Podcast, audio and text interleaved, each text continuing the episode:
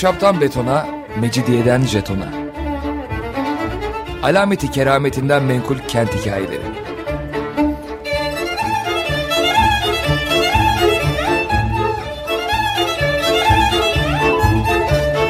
Hazırlayan ve sunan Pınar Erkan.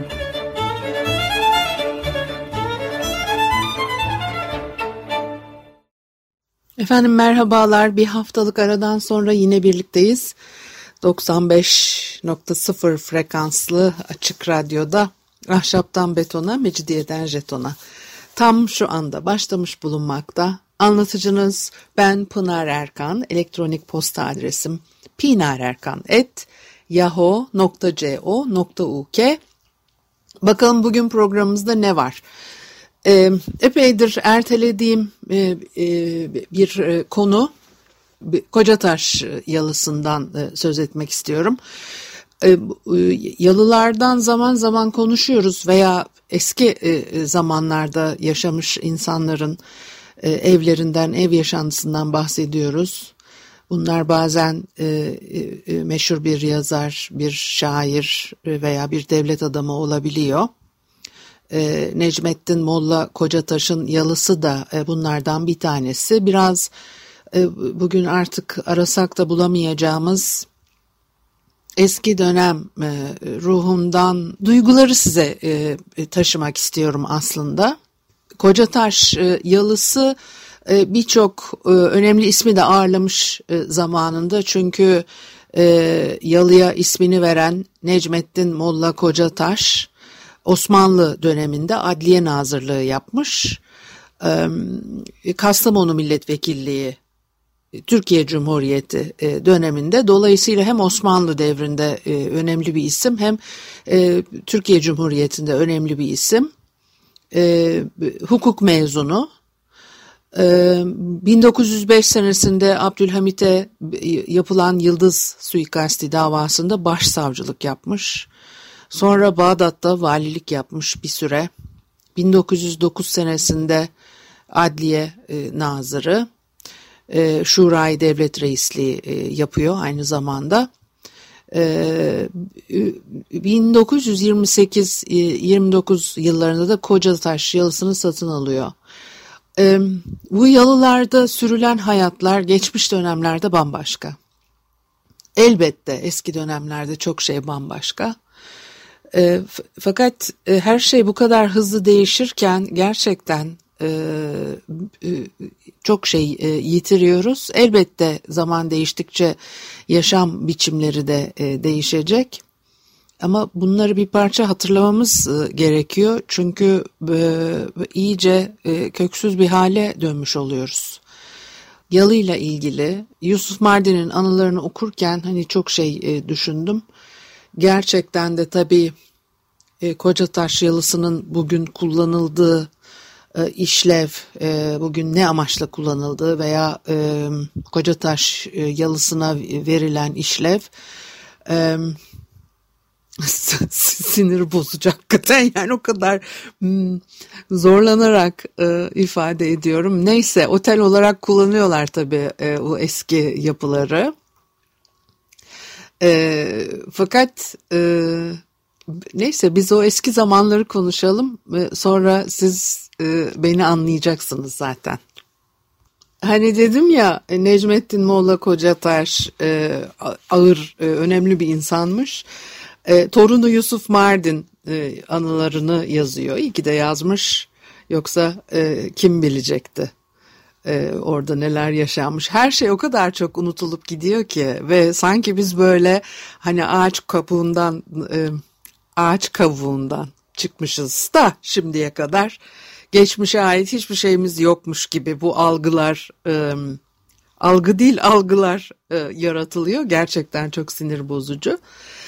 Yusuf Mardin diyor ki 1928 yılı yaz mevsiminde Tarabya'da Almanya Büyükelçiliği kompleksine bitişik arsada Hayrettin dayım ilk kez e, Türkiye'ye getirtmiş olduğu portatif evi kurdurmuştu diyor.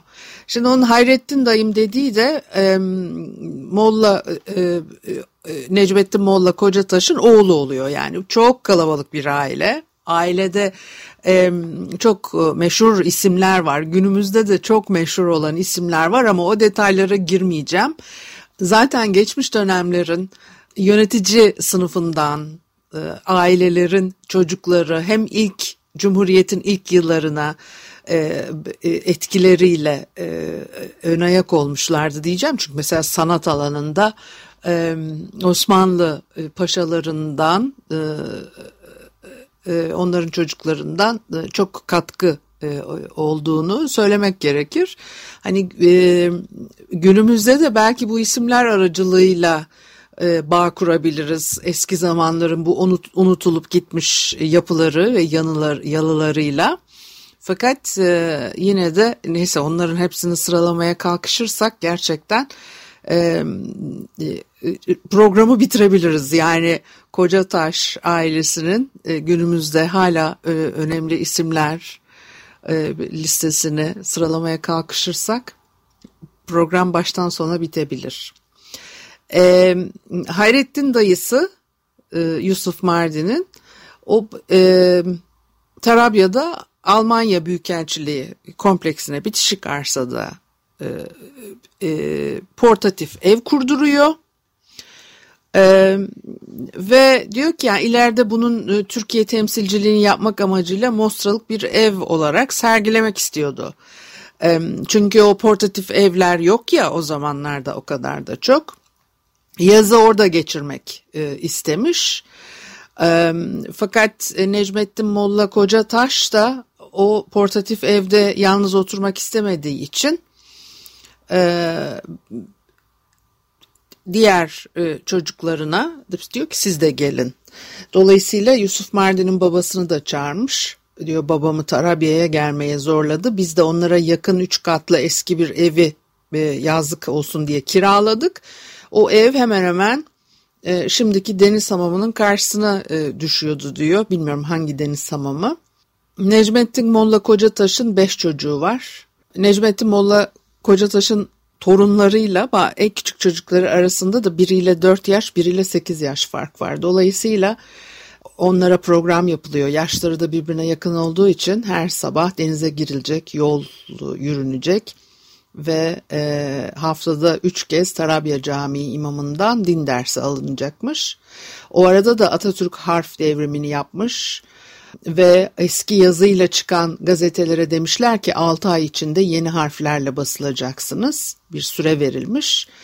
Dolayısıyla mesela Cem isimli mizah dergisi 33. sayısı Arap harfleriyle çıkmışken 34. sayı 12 Aralık 1928'de Latin harfleriyle basılmış. Ee, ve de Yusuf Mardin de sol eliyle eski yazıyı yazmaya alışmış. Robert Kolej'de yatılı okuyor. Orada da İngilizceyi sağ eliyle yazmaya alışmış. Ee, diyor ki yani harf devrimi olduktan sonra birdenbire solaklıktan çıktım ve sağ elini kullanan e, birisine dönüştüm. Kim bilir belki başkaları da bu tür şeyler yaşadılar. Şimdi o yaz günlerinden birinde Necmettin Molla Kocataş e, e, kızı ve işte torunuyla yürüyüşe çıkmışlar. Rıhtım boyu yürüyorlar Boğaz kıyısında. Ee, dede diyor ki şu karşı yamaçtaki sarı yerle büyükleri arasındaki büyük yalı çok güzel duruyor. Şunu alsam hoşunuza gitmez mi? Her gün deniz, her gün temiz, e, e, nefis hava. E onlar da bakmışlar. Sonra birçok görüşme yapılmış ve e, planlar yapılmış nasıl kullanılır diye. İlk gittiğim gün son derece ihmal edilmiş, boyaları dökük, pancurları sökük, adeta yıkılmaya yüz tutmuş bir yapıyla karşılaşmıştım diyor Yusuf Mardin. İçinde yaz mevsimini geçirmek için bir Arap aile oturmaktaymış. Ondan sonra sol bölümün giriş kapısına bir eski sandal çekilmiş. Fundalıklar, yabani otlar arasında derin bir e, uykuya dalmıştı. Boğaziçi'nin altın günleri sessizliğin yumuşak kanatları altında uyuyordu. Bir gün bu sessizlik bir Tarabya görünümünde gözlerini açmıştı. Büyük babamın ileride soyadını taşıyacak olan koca taş yalısını satın almak kararıyla. Önümüzde yüzyılların söylencesiyle mırıldayan deniz akıyordu. Yıkık bir duvara abanmış demir kapıyı iterek yavaş adımlarla geçmiş zamanların üzerine yürüdük. İçeride mermer taşlıkta sanki yüz yıl öncesinden bizi birçok hayaletler karşıladı. Çift merdivenlerden süzülerek tören salonuna girdik. Bu çıplaklık ve yoksulluk içindeki güzellik gözlerimizi kamaştırdı. Tavandaki süslerin kimi dökülmüş, kimi solmuş. Duvarların üst kısmındaki yine resimlerle süslü bölümler üstünde zamanların bıraktığı bir iz tabakası tütüyordu. Burası güzel bir şekilde restore edilebilir, ne şahane bir saray yavrusu olurdu. Orada sanki rutubet, küf halinde kokan ebedi bir hava dalgalanıyordu. Bu hava bizi daha büyük bir hızla bugünden ayırıp geçmişe doğru götürüyordu. Büyük salonun kırık panjurları arasından deniz bir ışık yumağının sırma ve ibrişim renkleriyle işlenmiş bir mavi atlas gibiydi. Bu atlas tatlı ürpermelerle uzaklara göremediğimiz yerlere kadar cömertlikle serilmişti. Kim bilir belki büyük babam Şehzade Ahmet Efendi'yi çubuk içerken ya da tiyatro sahnesinde oyunculara talimat verirken görüyordu. Benim gözlerimin önünde Lale Sarayı, Çırağan Sarayı alemlerini açan, zevke düşkün, ince Vezir-i Azam Nevşehirli damat İbrahim Paşa canlanıyordu. Fakat teyzem de dahil hepimiz sanki burada duran zamanların birer birer uyanmasından çekiniyorduk. Ama bu çekingenliğimize rağmen Sessizliği ne ayak patırtılarımızla ne de fani seslerimizle bozmak istemedik. Gördük ki geçmiş silik anılar halinde yer yer uyanmaktadır. Ondan sonra da gerçekten 1929 yılı yaz mevsimine kadar e, tamir işlerinin bitirilmesi öngörülmüş. Peki neden bu kadar lale devrinden söz ediliyor? Neden bu kadar e, geçmiş düşünülüyor? Bir müzik arası verelim ondan sonra onları konuşalım. Efendim Açık Radyo'da ahşaptan betona, mecidiyeden jetona devam ediyor. Haliyle Pınar Erkan'ı dinlemektesiniz. Biz de Kocataş yalısından söz ediyorduk. Şimdi Necmettin Molla Kocataş e, yalıyı alıyor ama eski ve tamirden geçirilmesi lazım. 1929 yılı yaz mevsimine kadar onarımlar bitecek ve oraya taşınılacak. Ee, büyük baba bir şeyi e, yapmaya giriştiği zaman en iyi e, e, şekliyle yapıp bitiriyor. E, neredeyse yıkık dökük denilecek bir durumdaki yalı 40 odalı 8 banyolu 3 ayrı mutfağı olan bir saray yavrusuna dönüşmüş o yıllarda. Yalının hikayesini çok iyi bilemediklerini söylüyor Yusuf Mardin. Ee, hep farklı farklı hikayeler anlatılmış. İlk kez Avusturya Macaristan Büyükelçiliği yazlık ikametgahı olarak e, yaptırıldığını söyleyenler vardı diyor. Ee, bazıları da İstanbul'un tanınmış ailelerinden alyonların sayfiyesi olarak kullanıldığını söylüyormuş. Ee, Abraham Paşa'nın bu yalıyı yaptırttığına dair de e, e, bir takım rivayetler varmış. Hatta bir söylentiye göre İstanbul'un ünlü sarraflarından Abraham Paşa'nın oğlu Kevork Aramyan yalısı olarak ün yapmış. Hatta 1832 yılında bir süre e, Lamartin e, meşhur Lamartin burada ağırlanmış. Ondan sonra da Şehzade Ahmet Efendi e, buraya sahip oluyor. E, Şehzade Ahmet Efendi'nin yalıya esas karakterini verdiği de e, anlatılıyor.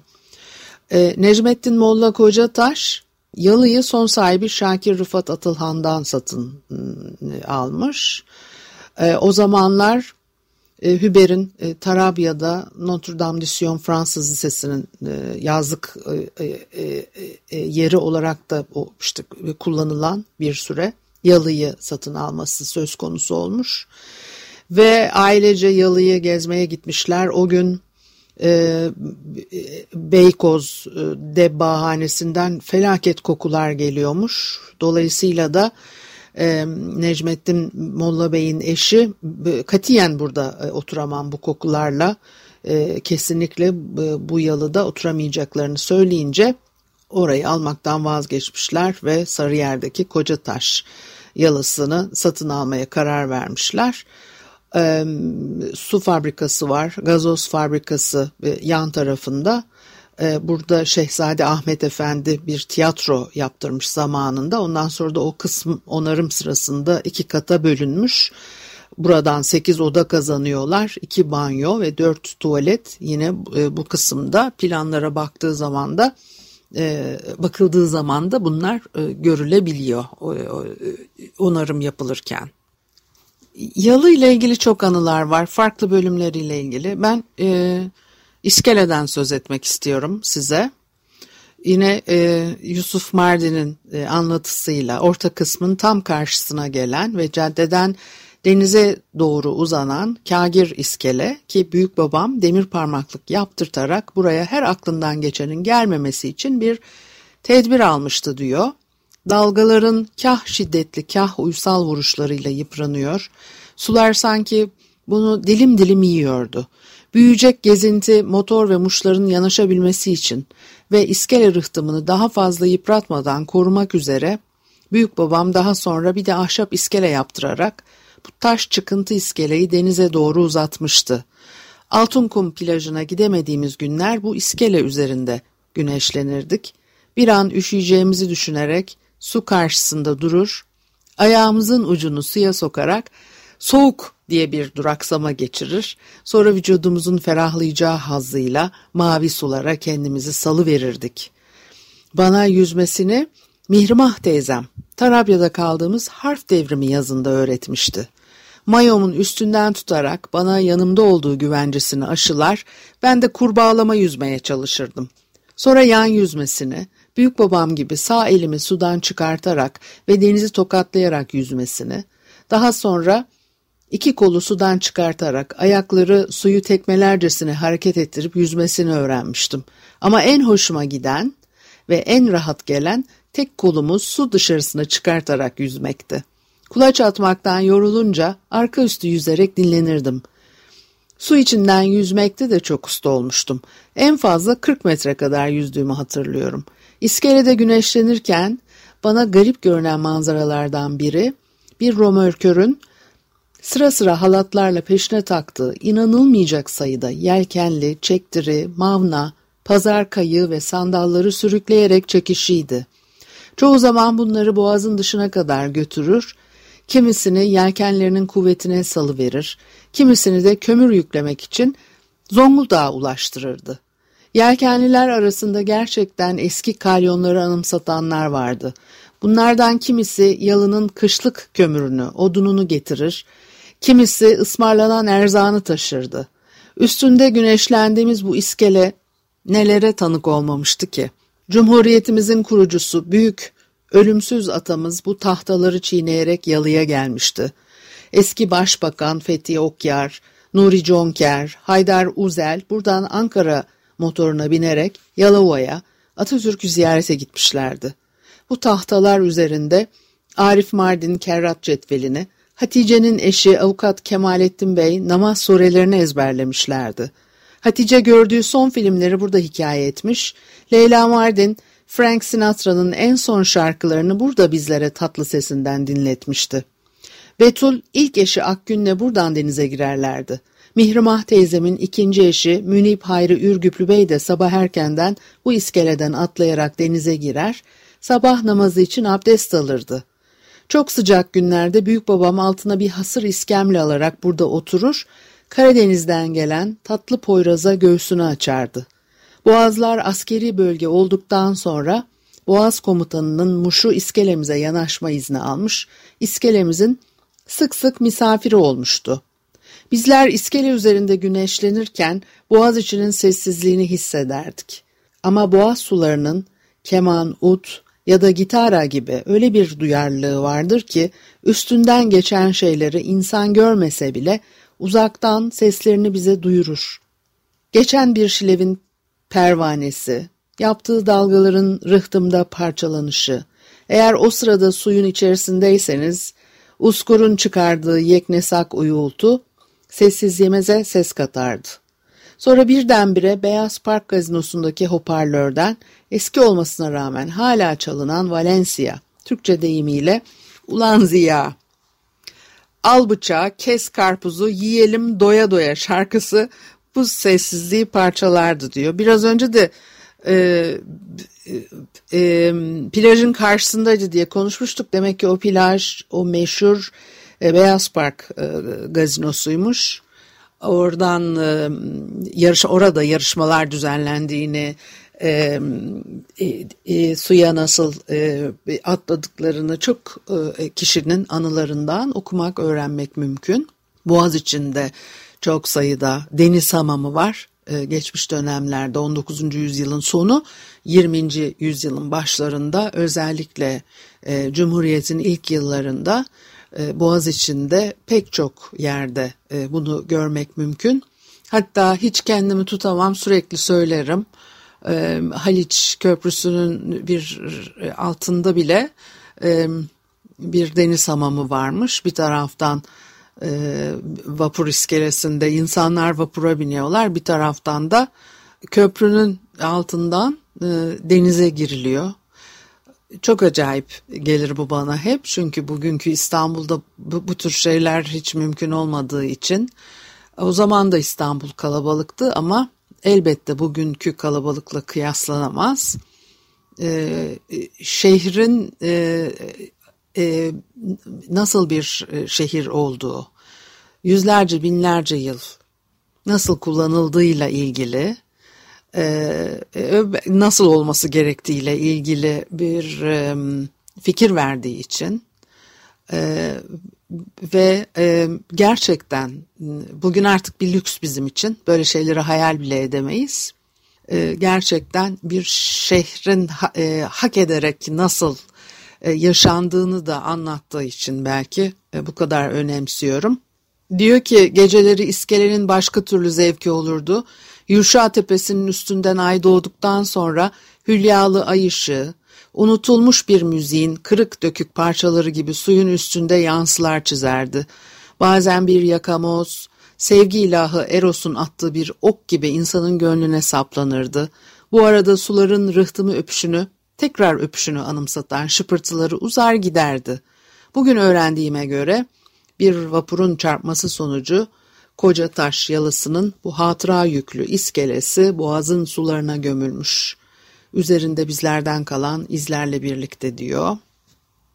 Yani gerçekten yalıdan bugün geriye ne kaldı e, otele çevirdiklerine göre Katarlı e, biri tarafından korusunda bir ciddi tahribat olduğu birkaç ay öncesinin haberlerinde geçiyor. Çok sayıda ağacı ortadan kaldırmışlar ama şaşırıyor muyuz? Hayır şaşırmıyoruz. Peki mani olabiliyor muyuz? Hayır mani de olamıyoruz. Ama çok seviyoruz. E, geçmiş zamanlarda İstanbul şöyleydi böyleydi. Ah ah İstanbul çok bozuldu diye şikayet etmeyi çok seviyoruz. Geçmiş zamanların değerlerini gerçekten de e, geleceğe taşımak hem bugün tadını sürmek hem de geleceğe taşımak için e, daha dirayetli tavır sergileyeceğimiz günler gelsin diye diliyorum ben de tabii ki. Bu haftalık da bu kadar olsun. Haftaya görüşene kadar hoşçakalın.